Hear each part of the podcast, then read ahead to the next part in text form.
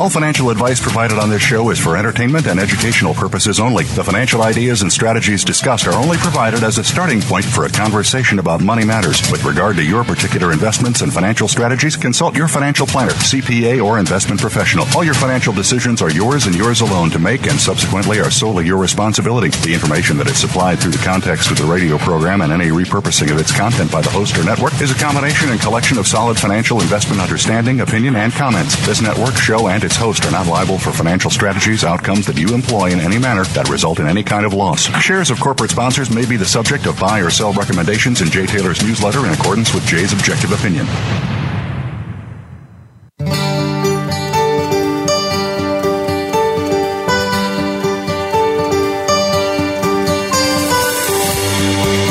Welcome to Turning Hard Times into Good Times with your host, Jay Taylor.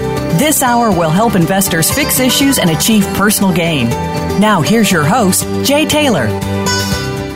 Welcome to Turning Hard Times to Good Times. I am your host, Jay Taylor. I'm speaking to you from New York City on the 22nd of October, 2019.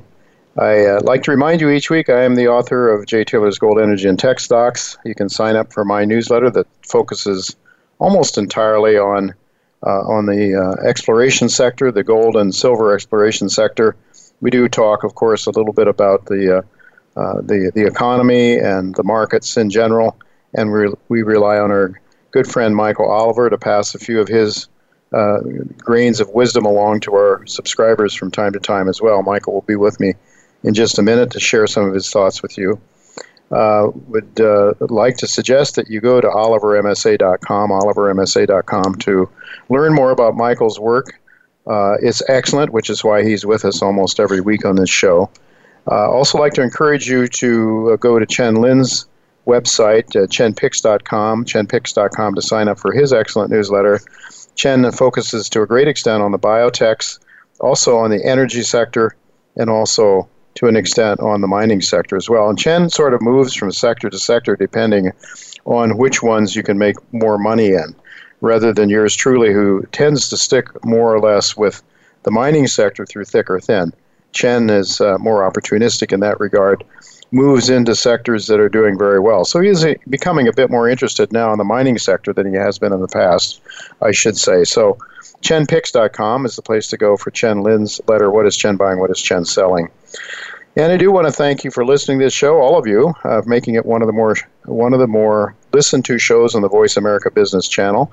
And also encourage you to send along any comments you might have about this show to questions for Taylor at gmail.com. Questions, number four, Taylor at gmail.com. And last but not least, we do want to thank our sponsors for making this show economically viable. Our sponsors for today's show Novo Resources, Great Bear Resources, and Irving Resources. I've titled today's show Big Profits from Armageddon. Richard Maybury and Michael Oliver return, as I just mentioned. Michael will be with me in just a second. Addison Qualley visits for the first time. The title of today's show, Big Profits from Armageddon, was taken from a subtitle from Richard Maybury's most recently most recent monthly letter covering the uh, months of October and November. Many people equate the word Armageddon with the word apocalypse to mean the end of the world, usually in biblical terms. But actually, Armageddon refers to a hilltop where Christian believers will gather and be saved from the apocalypse at the end of time. Well, I'm quite sure Richard wasn't uh, really talking about the end of time. I don't think that's exactly what he had in mind in his article, but he did focus on the potential use of nuclear weapons in an increasingly unstable global political environment. Richard has some very interesting thoughts about Donald Trump and past presidents, and he believes that despite much consternation in the news about the current president, some of which he shares, you shouldn't worry, but rather find ways to profit from what is likely to take financial markets down hard, in Richard's view. So we'll ask Richard to talk about that, walk us through his thinking in this matter uh, about how you can actually profit from, uh, from bad things that take place in this world. For the longest time, one of the more one of the major excuses for not owning owning gold was that it pays no interest. Well, that simply is no longer true. Addison Qualley of Monetary Metals will be with me right after our first commercial break to explain how you can actually generate positive yields of 2% or more from leasing your gold in what I believe is a very low risk endeavor. So, at a time when the world is sending money to the United States in search, desperate search for high quality, positive yielding debt instruments, uh, yielding investment grade uh, positive yields in US dollar debt, there is a safer way for investors to earn yield that is as good or better than investment grade US debt instruments, and that is by leasing gold. Not only can you enjoy positive yield by leasing your gold bullion, but the interest that you earn uh, in your gold lease is also in uh, gold. And of course, gold retains its purchasing power over long periods of time. Addison will be with me right after the first uh, commercial break, as I mentioned, to explain the Monetary Metals program and how you can uh, take advantage of it. Certainly, if you take a long term view of gold as a store of wealth, it is easy to realize that gold is eternal wealth, at least until the end of time. So, while some of you may be concerned with the recent weakness in yellow metal, I'm really happy to tell you that Michael Oliver is here to help calm your nerves. Thanks for joining me again, Michael. Hi, Jay. Good to be back. Always good to have you with me. And uh, you know, one of the things I really appreciate about your writing, I, it is a, a technical approach to uh, to the letters, your proprietary techno- tech, technical approach, actually, um, which is why not every Tom, Dick, and Harry is using it, and why I think it's effective. But uh, y- you have also a clever way of writing. I think you, for someone who's so technical, you also have some interesting. You, you parse words in an interesting way. So the titles of a couple of your recent letters, uh, "Sense of Ripening Conditions," referring to the markets that there's some ripening going on and some markets are ready to or are maturing and getting ready for the next move. And another title was Movement Now by Major Markets. Gold is watching those moves. So I know we kind of covered this topic last week, but uh, y- your idea was that there's, for gold to make its next major move, probably going to have to see some changes in some key markets like the dollar, stocks, and commodities. Where do some of those key markets stand now? Uh, I know we just talked to you last week, but do you see any? What are your thoughts about those markets now?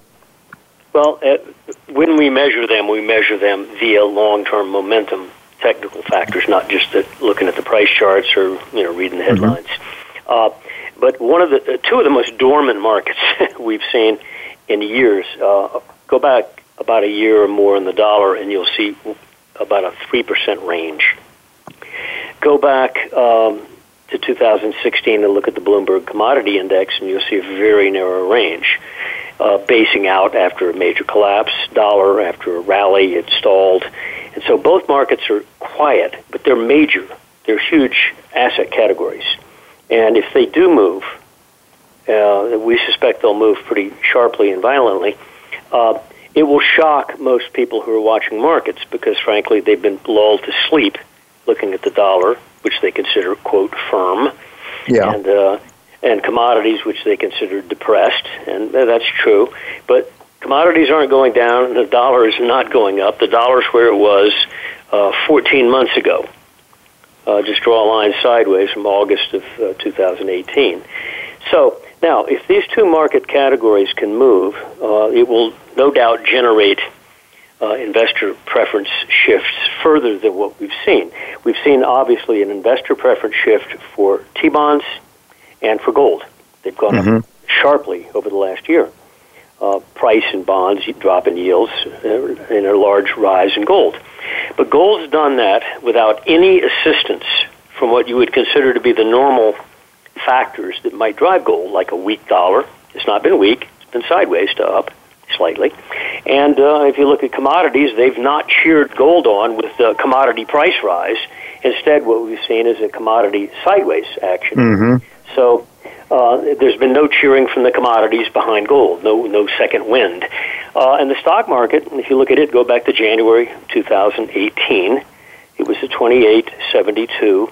We're all of about three or four percent above there now. So mm-hmm. even the stock market, despite some violent downs and violent ups, is basically where it was a year and a half, almost two years ago.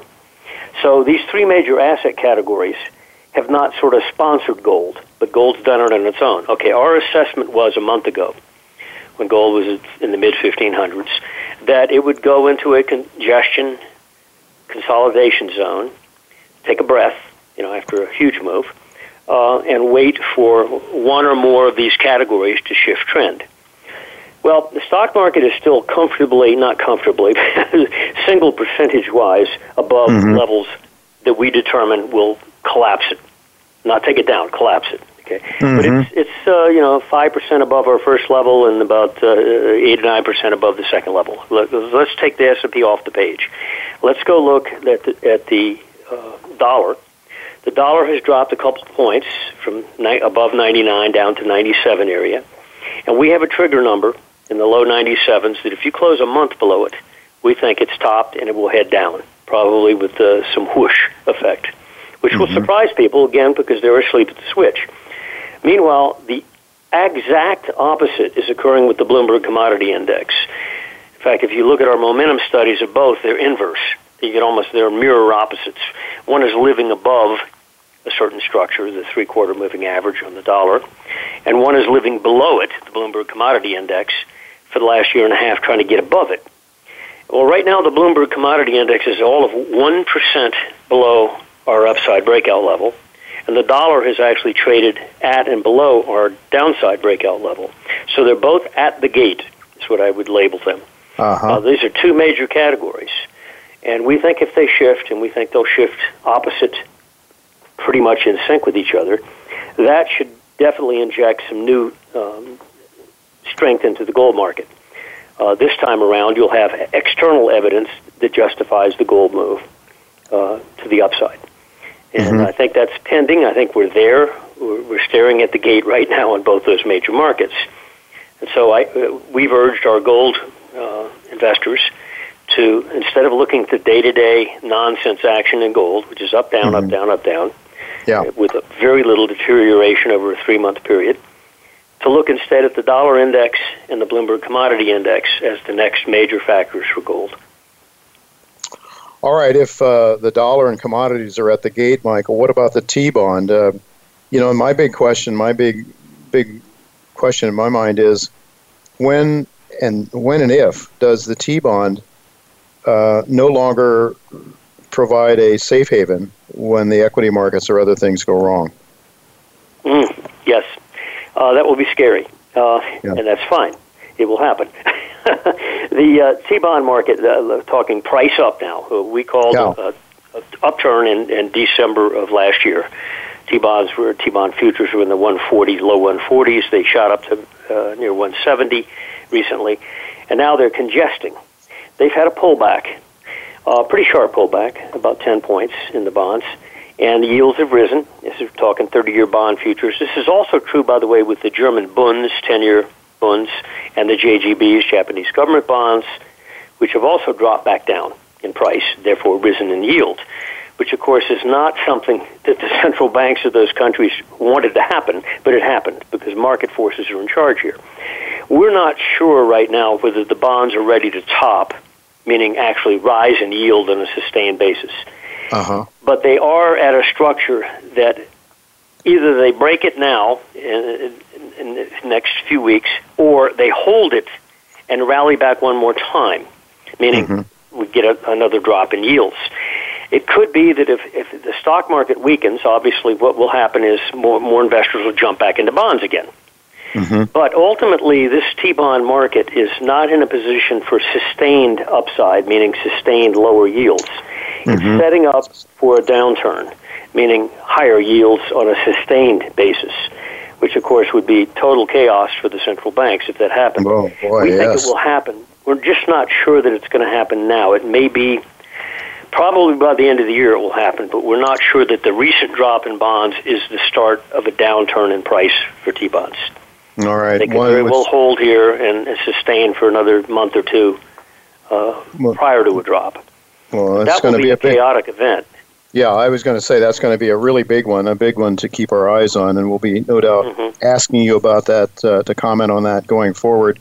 With just about a minute left here, Michael, um, you, you, sent me a note. Uh, you said the assumption by uh, by the Republicans and Trump folks uh, is that essentially, as as long as the economy remains strong, they they pretty much don't have to worry about Trump's reelection. I mean, uh, to me, that's first of all, I don't I don't believe the economy is everything that's cracked up to be to start with. Uh, but what are your thoughts on that, and what might that mean for these markets if it starts to look as if we might have an Elizabeth Warren or somebody of that far left ilk. What are your Any, thoughts about even if it's even if it's not Warren, if it's anybody on that side that wins the presidency, that means that Congress will also go that way, which uh-huh. means a lot of people who are socialist leaning will go that way. Okay, right now that assumption's not not really popular. It's it's not assumed to be, be a, a likely course. But I caution that our work says that the S&P 500 can't even sneeze. You can't even begin what is called a minor correction. If you do, there are structures below on momentum that say it will be a, a rapid demise. Okay. What leads? Does the market lead the economy, or does the economy lead the market? Most people think that economic metrics, the stuff we see on Fox Business News and CNBC, that you know, what's this number, what's that number out of the government, those are the determining factors. I argue the other way around, uh, and we've seen it before. If the stock market goes, those numbers will go. So mm-hmm. reverse cart before the horse. Uh, reverse it. Uh, mm-hmm. If the stock market goes, it will take those economic numbers that Moody's recently mm-hmm. said will give Trump a landslide, mm-hmm. assuming those economic numbers prevail. And uh, we argue that what will cause those economic numbers to turn is the stock market, mm-hmm. the inflated bubble. And if it mm-hmm. goes, all those numbers, you can flush them. They'll change dramatically, yeah. rapidly. Uh, In which case, the assumption that he has a solid economic background for him to get reelected on uh, could go like a light switch. Well, it's very shaky, I think, and indeed the connection yeah. is, of course, the massive amount of leverage to the stock market, and and how many, you know, even even uh, pension funds and the like that have gone out on the high, you know, taking up all that risk in the equity markets because mm-hmm. they can't get yeah. yield in the debt markets because of the, uh, I would say, the bastardization of the of the debt markets by the central banks. Mm-hmm. Um, and it's uh, it's it's there's it's likely to be picture, trouble ahead. But, uh, it is it is a dark picture, but we're going to do what we can. All right, but, Michael. again, well, it's uh, like you said, uh, make money. well, and that's exactly we're going to be talking yeah. to Richard Maybury in the last section of, the, of today, uh, trying to figure out how we can, you know, perceive what's going to go wrong or what's likely to go wrong, and then uh, do the best we can to profit from it. So, uh, thank you very much once again, Michael, for Thanks, being Jay. with us and for your insights. Always appreciated uh, even when they're gloomy.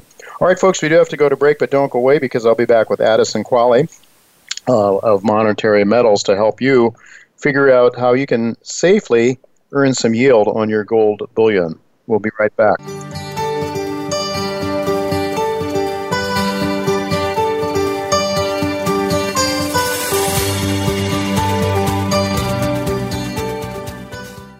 Novo Resources Corp trades on the OTCQX under the symbol NSRPF and on the TSX Venture Exchange under the symbol NVO. Its flagship assets are located in the Pilbara region of Western Australia. Novo has recently partnered with Sumitomo Corporation of Japan to evaluate, advance, and develop the company's Australian gold projects. With over 40 million in cash and 60 million committed from Sumitomo, Novo is well on its way to establishing itself as one of the top junior explorers and developers in Australia. When it comes to business, you'll find the experts here. Voice America Business Network.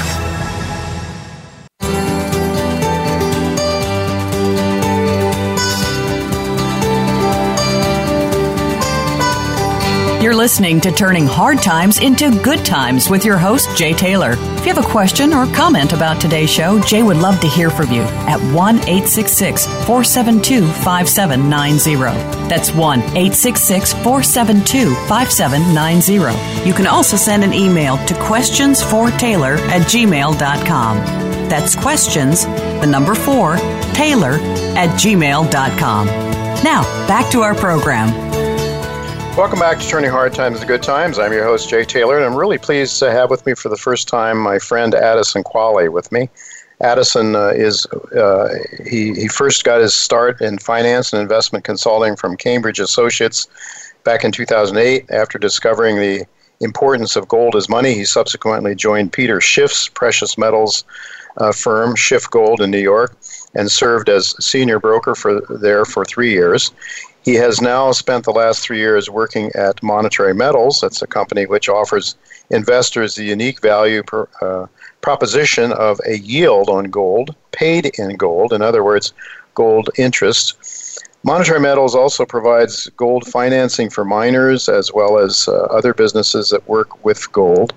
Addison uh, holds an economics degree from Harvard University as well as an MDiv from uh, Gordon Conwell Theological Seminary, and he lives in uh, New Jersey with his wife and two children. Um, welcome, Addison. It's really good to have you with me. Yeah, thanks, Jay. It's a, it's a great pleasure and honor to be on your show. It is really uh, great to have you with me, and I should mention that we have had uh, your boss, the founder of Monetary Metals, Dr. Keith Weiner, with us on this show in the past, and he's introduced to us some important concepts to explain why you need to own gold. Uh, but today, what I really would like to do with you, Addison, is to get down to the more practical aspects of how people can actually uh, safely earn yield on their gold. Because, you know, for the most, uh, one of the major uh, excuses for not only gold, one of the reasons that the lovers of fiat money, the lovers of fraudulent fiat money, I should say, have always tried to tell you you shouldn't own gold is because it pays no interest. Well, fraudulent fiat money pays no interest right now. In fact, in some cases, makes you pay for the privilege of lending your money, which is absolutely ridiculous. Uh, but now, of course, um, and as uh, Addison, uh, we've had um, Alasdair Macleod has recently talked about time preference, and everybody, you know, you'd rather have hold your gold today unless you can get a sufficient interest or yield on it by letting go of it for the next year or whatever the time frame is. Uh, and actually, what I think what you're doing here, as I understand it, is you're providing people with the opportunity of getting uh, a, a, yield that is that is worthwhile, at least to some people, uh, by leasing their leasing their gold, uh, and rather than just letting it sit in the vault. So, uh, let's explore this idea. First of all, I'm wondering um, if you could you talk a little bit about leasing as opposed to loaning it's my understanding that if I am a lessor, if I'm lending gold or whatever the item is, it could be money as well, it could be fiat money, I'm leasing or leasing uh, my car, uh, I still own the car. But when you make a loan, you're actually um, you're actually lending your money. You are lending it, and you are really an unsecured creditor, essentially, right? Is that the difference between leasing and lending? Because as I understand it, what you do at Monetary Metals is you lease gold out to uh, to merchants. Yes, that's correct. Uh, there is a there is a world of difference between leasing and loaning, um, especially also for the uh, the business. So I think, yeah, if you use the word rent, that almost makes it more clear. If you rent a car, you know, mm-hmm. you go on a trip and you rent a car from uh, the airport. Um, it's obvious that the car doesn't belong to you. It continues to, to belong to the rental company. Um, basically, in, in our offering called Gold, Gold Fixed Income, you're leasing your metal out, which essentially means you're enabling uh, a, a business that works with gold to rent your metal for the year. You continue to be the owner, uh, you continue to hold title to the metal, and the company that's leasing your metal, the benefit for them is uh, it's not on their balance sheet. So it doesn't affect sort of their debt equity ratio. Uh, it's it's held off balance sheet. So there's a number of different uh, benefits from all this, apart from higher security that that it's a lease, not a loan.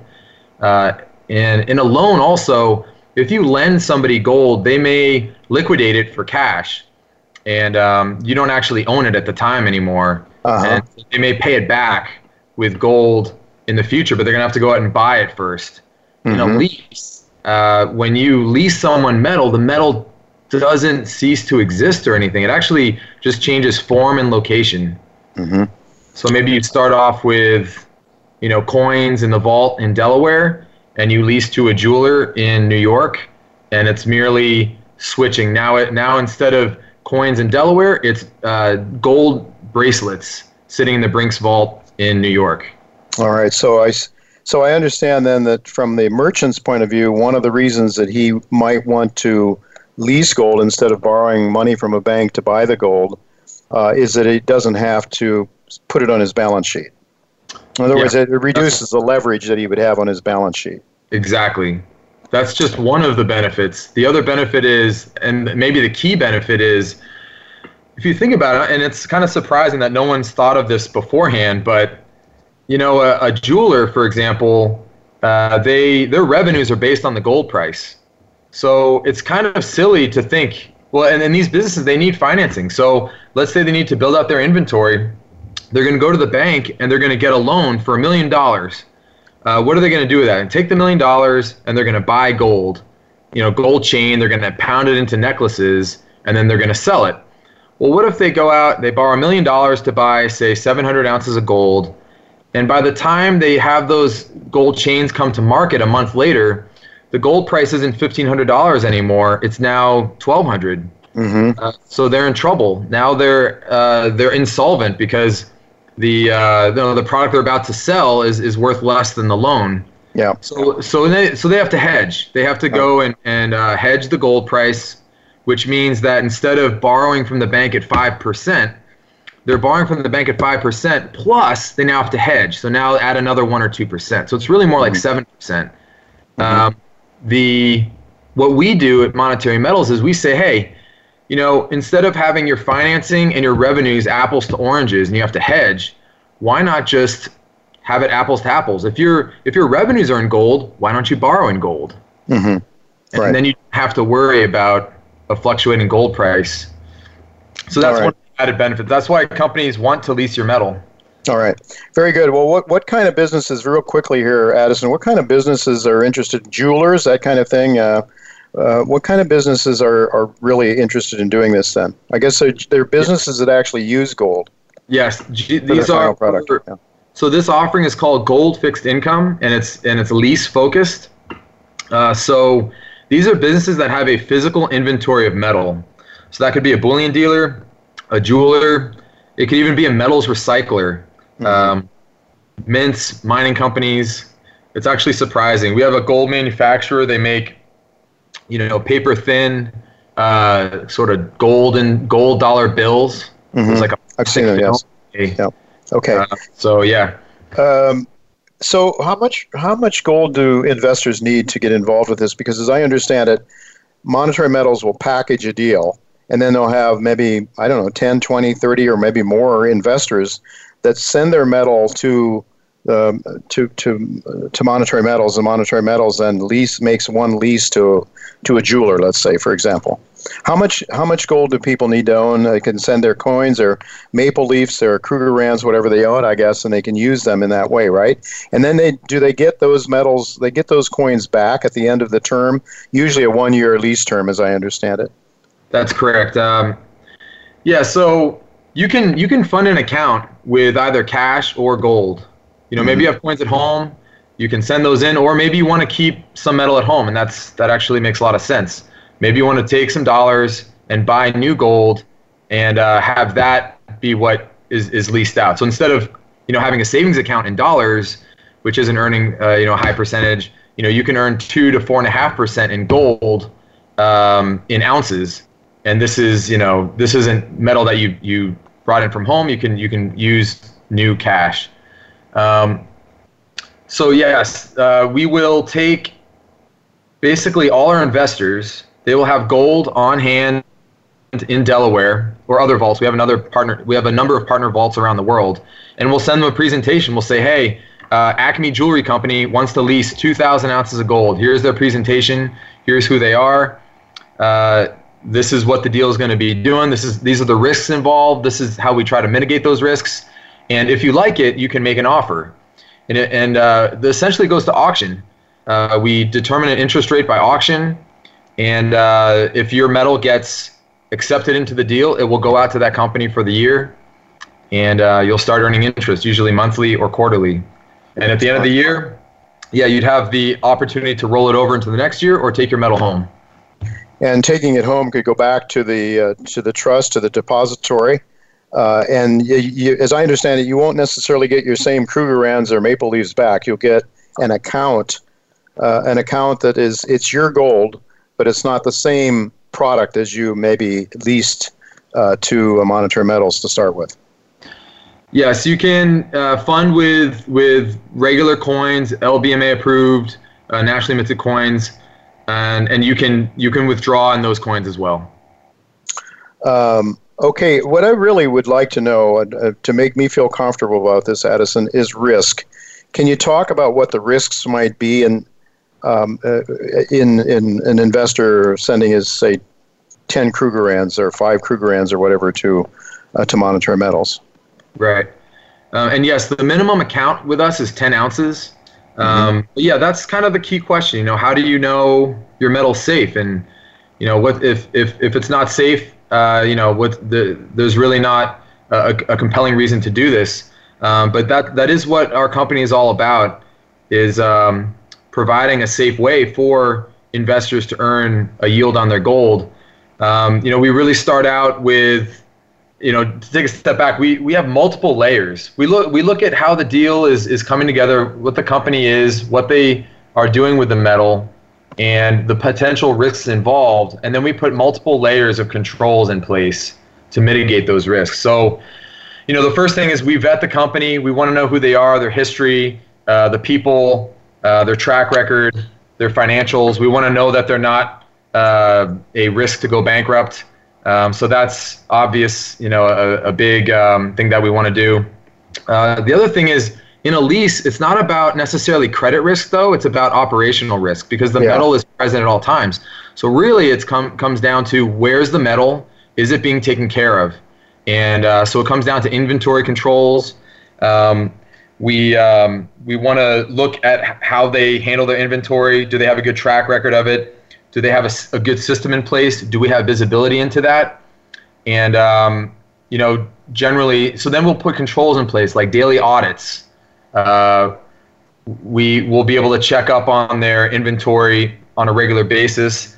We get corporate guarantees. We get personal guarantees.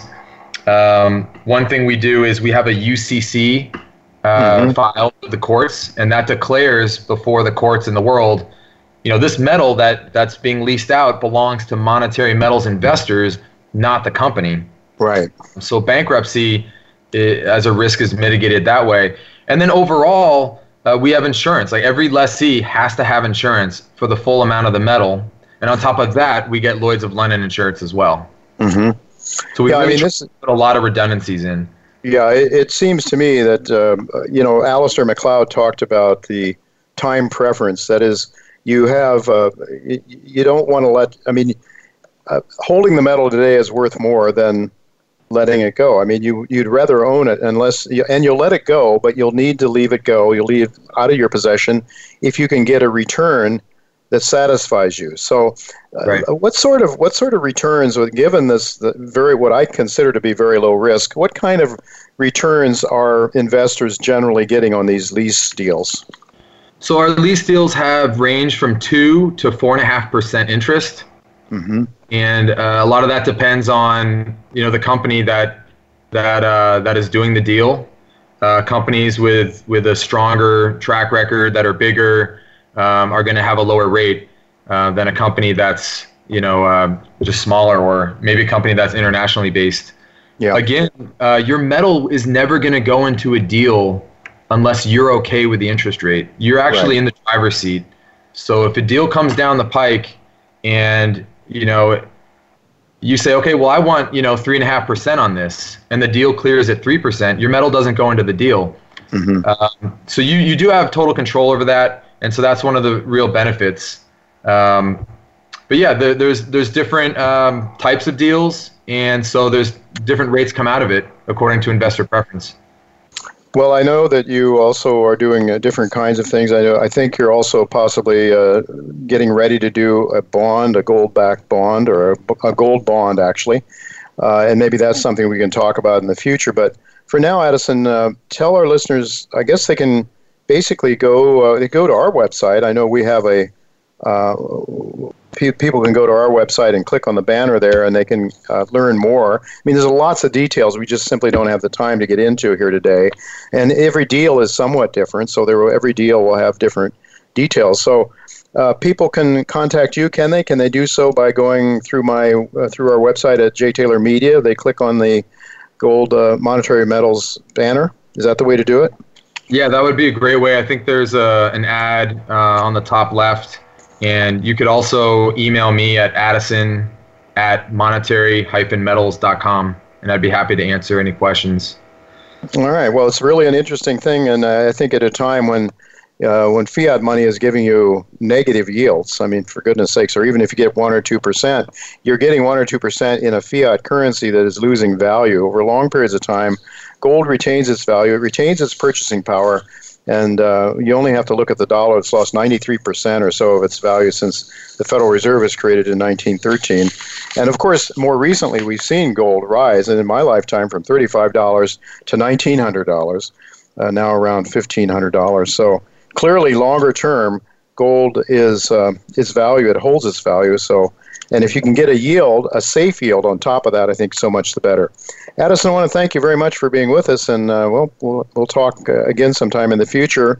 I think you have deals coming up from time to time, right? So uh, people should um, should check you check out your story. Yes, to, we do uh, a number of deals each year. So yes, okay.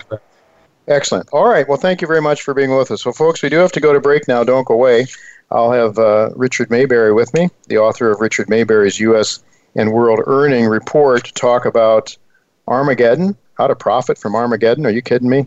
Anyway, we'll be right back with Richard Maybury.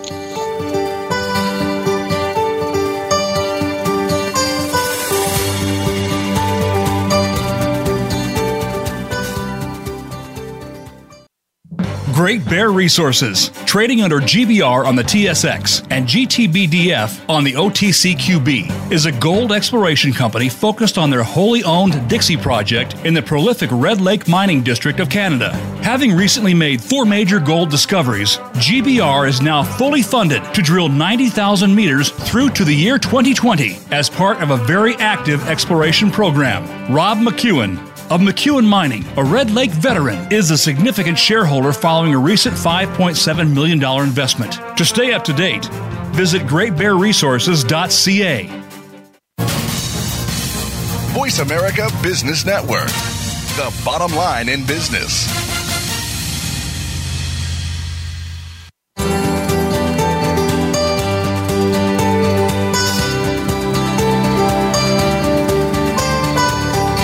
Listening to Turning Hard Times into Good Times with your host, Jay Taylor. If you have a question or comment about today's show, Jay would love to hear from you at 1 866 472 5790. That's 1 866 472 5790. You can also send an email to questionsfortaylor at gmail.com.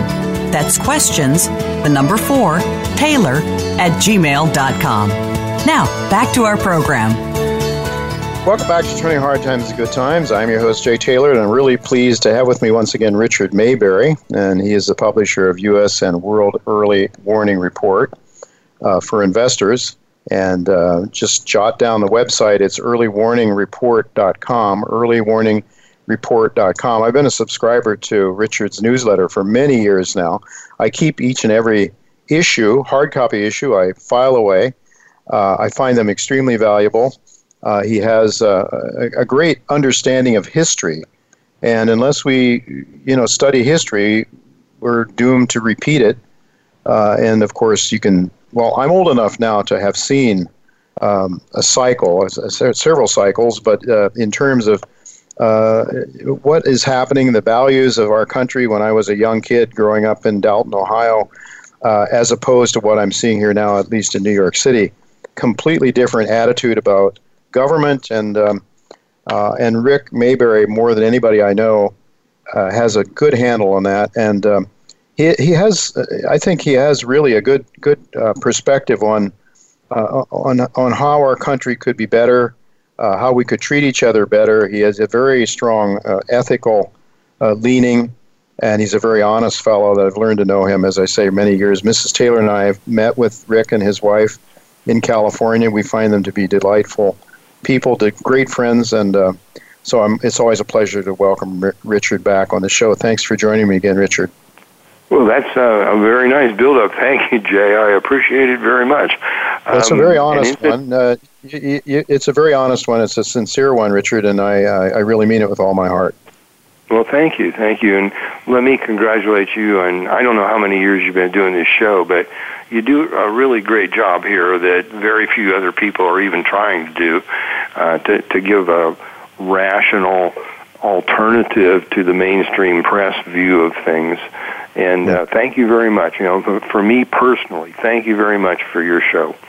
Well, thank you. Uh, we, well, there are some others out there, and uh, in fact, uh, you did a very nice interview with Rick Rule uh, that I happened to see in preparation for this show today. I think it's uh, was excellent, and might want to actually talk about some of the things that you and Rick talked about. As a matter of fact, uh, okay. I was as I, you know, he you talked on that show with Rick about a transitional period of time that we're in right now, where we're moving from less of a centralized world government or a move towards a one world government away from that towards decentralized government, a populist movement, if you will, where people are want to go back to na- nationalism, a, a, an idea of having government closer to you rather than allowing people far, far away determine what your wants and needs are. Uh, there is this movement, which, in my way of thinking, is a very healthy movement towards uh, people wanting to have government closer to them but could you perhaps talk about some of the events we I mean we've seen this personified with Donald Trump for sure in the US, Brexit in England, but maybe you can give us some other examples of where that might be taking place around the globe and and what are your thoughts about this trend? Is it good or um, bad? Well, um, well, uh, nobody um, nobody admires the American founders more than I I do. Mm-hmm. Yet um, they made a really big mistake uh, and that is that the Bill of Rights stops at the border.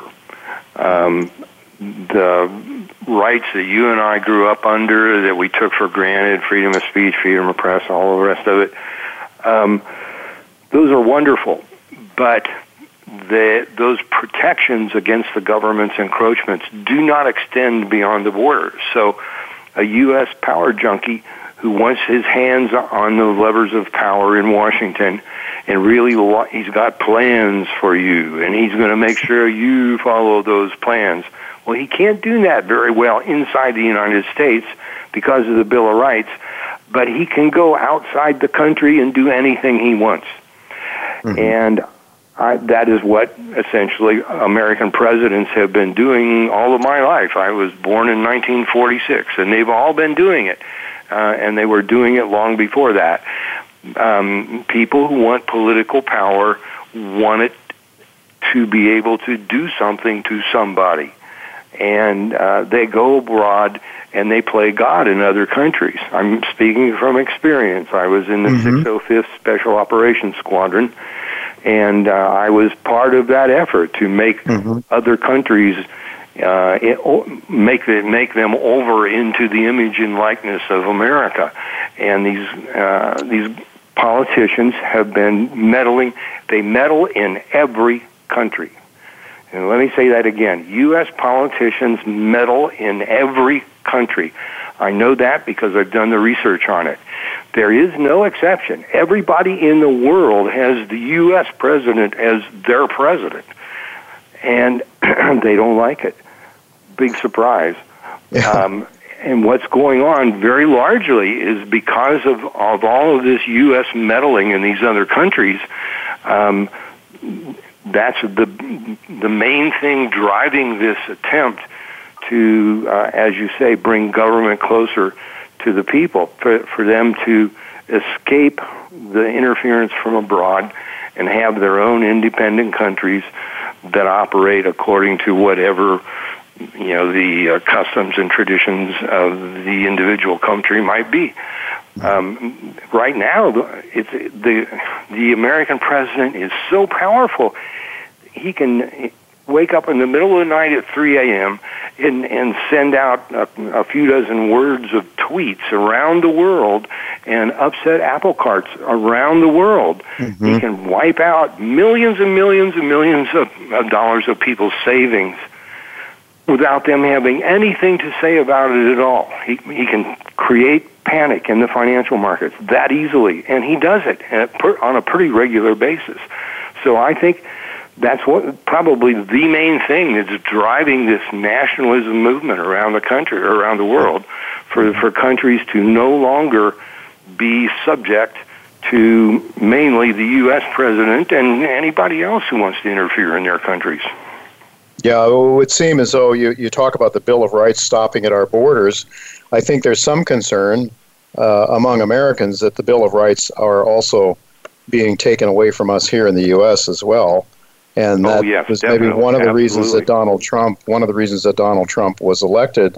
But uh, what are your thoughts about that? I mean, uh, you, are you worried about that? For example, the, the Second Amendment or the First Amendment, for that for that matter. Oh, absolutely. Um, uh, nobody believes in the Second Amendment like I do. Uh, I, I shouldn't say that. That's not true. There's a lot of people who believe in the Second Amendment. yeah, uh, right. But I know right. that. But I know that you do, Richard. Yeah, um, but I I believe in the whole thing, and the whole thing um, includes that phrase: uh, a well-regulated militia being necessary to the security of a free state. In other words, um, you, we should have the kind of military force that Switzerland does, which is a defensive force that does not meddle in other countries, does not get into other people's wars, but is very well trained and equipped to protect this country. Uh, that's what I believe in, uh, the full Second Amendment. It, it doesn't say the well-regulated militia um, is optional. It says it's necessary. And um, that's, uh, you know, I was in the U.S. military. I know what the job really is for the U.S. military, and it doesn't have a whole lot to do with defending America. It's mostly about expanding the U.S. empire around the world. And uh, I want to see the, the full Second Amendment enforced. Of course, meddling, uh, Richard, we know there's only one political party in the United States that does that. Uh, that would be the Republican Party, right? So, uh, oh, meddling, meddling, let's see, meddling. The United States meddles all around the world, but we daren't have anybody uh, put some ads in the U.S. Uh, on, on Facebook in the United States that might suggest uh, somebody other than Hillary Clinton be elected or whoever they decide. It's interesting how we, how, how we meddle everywhere, but anybody that tries to do anything at all to sway opinions within the United States is somehow evil. Yeah, uh, you know, what can you say? I mean, it, it would be, um, I I think it would be very frightening to live in another country and know that someone that you have no control over whatsoever in the White House in the U.S. can can make a mess out of your country anytime he feels like it. He's got that much power. He he is, you know, this actually kind of brings us to uh, the, the uh, question or the uh, issue that you and I are talking about about uh, profiting from Armageddon. Did, Right. Would you like to get into that? Oh yeah, yeah, yeah. Let's let's talk a little bit about that because that was a big part of your last, uh, your last, your most recent newsletter, uh, profits from Ar- Armageddon, and uh, essentially, we'll we'll just talk to uh, to our listeners about what you were what you were talking about in there and why you're not really. I mean, you're talking about Armageddon and you and you get into the nuclear, the potential for nuclear war, and you're not really that concerned about it. Uh, maybe you'd like to walk us through that. Your, yeah, your I'm thoughts not concerned about. I'm not concerned about a nuclear war at all, but I'm very, very interested in the possibility of coming close to one, um, and what that would do to the financial markets and the opportunities that would would create. Um, most people are not aware that when the n- nuclear policy, um, I, I forget it, what's it, what it's called, but the, the nuclear nuclear policy uh, of the Trump administration was established about a year ago, or maybe a little more than that. Um, they said in there that if there is a large attack on anything that has to do with uh, the Pentagon's uh, command and control structure, Mm-hmm. that could be uh, responded to with nuclear weapons. Wow. Now, now, the the rule around the world ever since 1945 has, uh, or ever since uh, Hiroshima and Nagasaki, Nagasaki, everybody immediately realized we've all got a promise not to do a first strike with nuclear weapons because Right. once you do that, you've opened the door, and you don't want to do that. So um, there's this this uh, implicit assumption in every country that has nuclear weapons that they will not use them except in retaliation against a nuclear attack. Mm-hmm. They will not be the first to use nuclear weapons. Well, that was wiped away by this change about a year ago.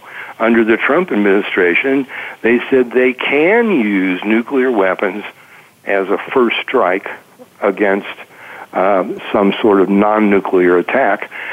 Well, the word they used was command and control structure. Oh. That, that term. Well, the Internet now is part of the command and control structure. Sure. The Pentagon uses it all over the world. And if, I should say when, because attacks on the Internet are becoming just, you know, every day, like uh, when a really big one hits the United States um, and shuts things down for a few days or weeks or whatever, what the Trump administration is saying is they are now allowed to use nuclear weapons to respond to that. Hmm.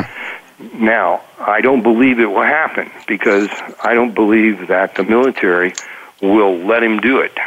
But he's been thinking along those lines. You can tell every once in a while he'll make a comment about nuclear weapons. There, there's that famous one about um, the nuclear button that's on his desk is bigger than the button that's on Kim Jong Il's desk. Yeah. in North Korea. Yeah. Um, uh, that's a really bad thing to say. you don't want to bring nuclear weapons into any kind of a discussion. You want to back away from it as much as possible mm-hmm. because mm-hmm. the the risk of trigger, triggering an accident can be so horrific. Well, you know, he's he's got that mentality. I, even if you're a big fan of Donald Trump, and I am, if if I have to choose between the socialists and him, then I would choose him. But um, if if he's got this ability um, to, or if he, or, or any, even just the inclination to say, yeah, I'm thinking about nuking those people for doing that. Yeah. Um, the the stock market is just going to go crazy. I mean, uh, yeah. all the financial markets will just collapse yeah. if he does that. He, All right, and so, it's so plausible to me. He'll wake up one night at three o'clock in the morning and say, "This this hacking attack is a terrible thing, and I'm going to nuke somebody for it." If well, Richard, that, let me let, uh, yeah, let me ask you though, Richard. I mean, uh, the markets believing that's a possibility would would be acting rationally. It seems in a way, although yeah. I don't know what's left after a nuclear war. But right. I mean, why are you not so concerned? Why? And, and the commander in chief, after all, is the one that's supposed to have the ability mm-hmm. to launch a nuclear war, right? And and what can his underlings do to stop him? That's exactly my point. Is um, I spent four years in the military, and I know pretty well how military people think, and I'm quite sure that the generals that would have to respond to his order to fire not only wouldn't do it, um, they would make sure that he suddenly disappears. Because if they fire, you know, civilization is over with. And mm-hmm. I don't think they'll let him do it. So, now, now, if somebody attacked us with nuclear weapons, they would go ahead and respond. But I, I am in totally convinced they will not let him fire if he tries to respond to a hacking attack with a nuclear weapon and and they will do whatever is necessary to stop him, and I mean that literally.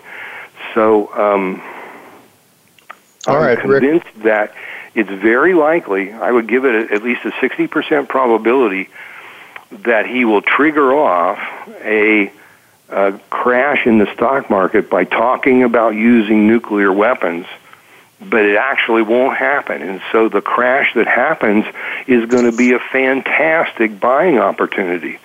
Yeah. And um, you know, if it happens, I'm going to be out there buying stuff with both hands because I think there will be so many bargains out there, so many high quality investments that will crash mm-hmm. that it's going to be like um, you know the biggest buying opportunity in history, very possibly.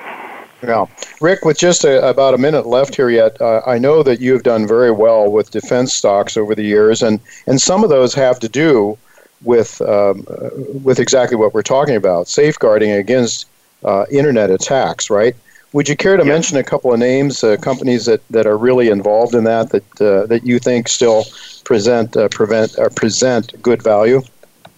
Oh yeah, uh, my fa- uh, favorite one. Let's see, where's my list here? um, I have a list. Okay. yeah, here I'm looking at your letter. yeah, okay, I got them. Um, yeah. yeah, my very favorite is CACI International. Mm-hmm. Um, I think uh, they're they're the the premier, the the very top um, uh, internet uh, security company, and okay. um, I, I compare them. Uh, they're sort of the Lockheed of mm-hmm. that part of the uh, of the security industry. So right. that they're my first choice. Uh, CACI. All right, we'll have to. Okay, we'll have to leave it go at that. And those of you who want to know more about Rick's uh, picks, sign up for his newsletter. And uh, you need to go to earlywarningreport.com, earlywarningreport.com. Never enough time with you, Rick. We're out of time. Thank you so much for spending time with us, and we'll look forward to doing it again sometime real soon. That okay, is it for today, lot, folks. Uh, next week, uh, we're going to have uh, David McAlvany will be with us, um, Michael Oliver, and I suspect we'll have a surprise guest as well. Until then, goodbye and God's blessings to you.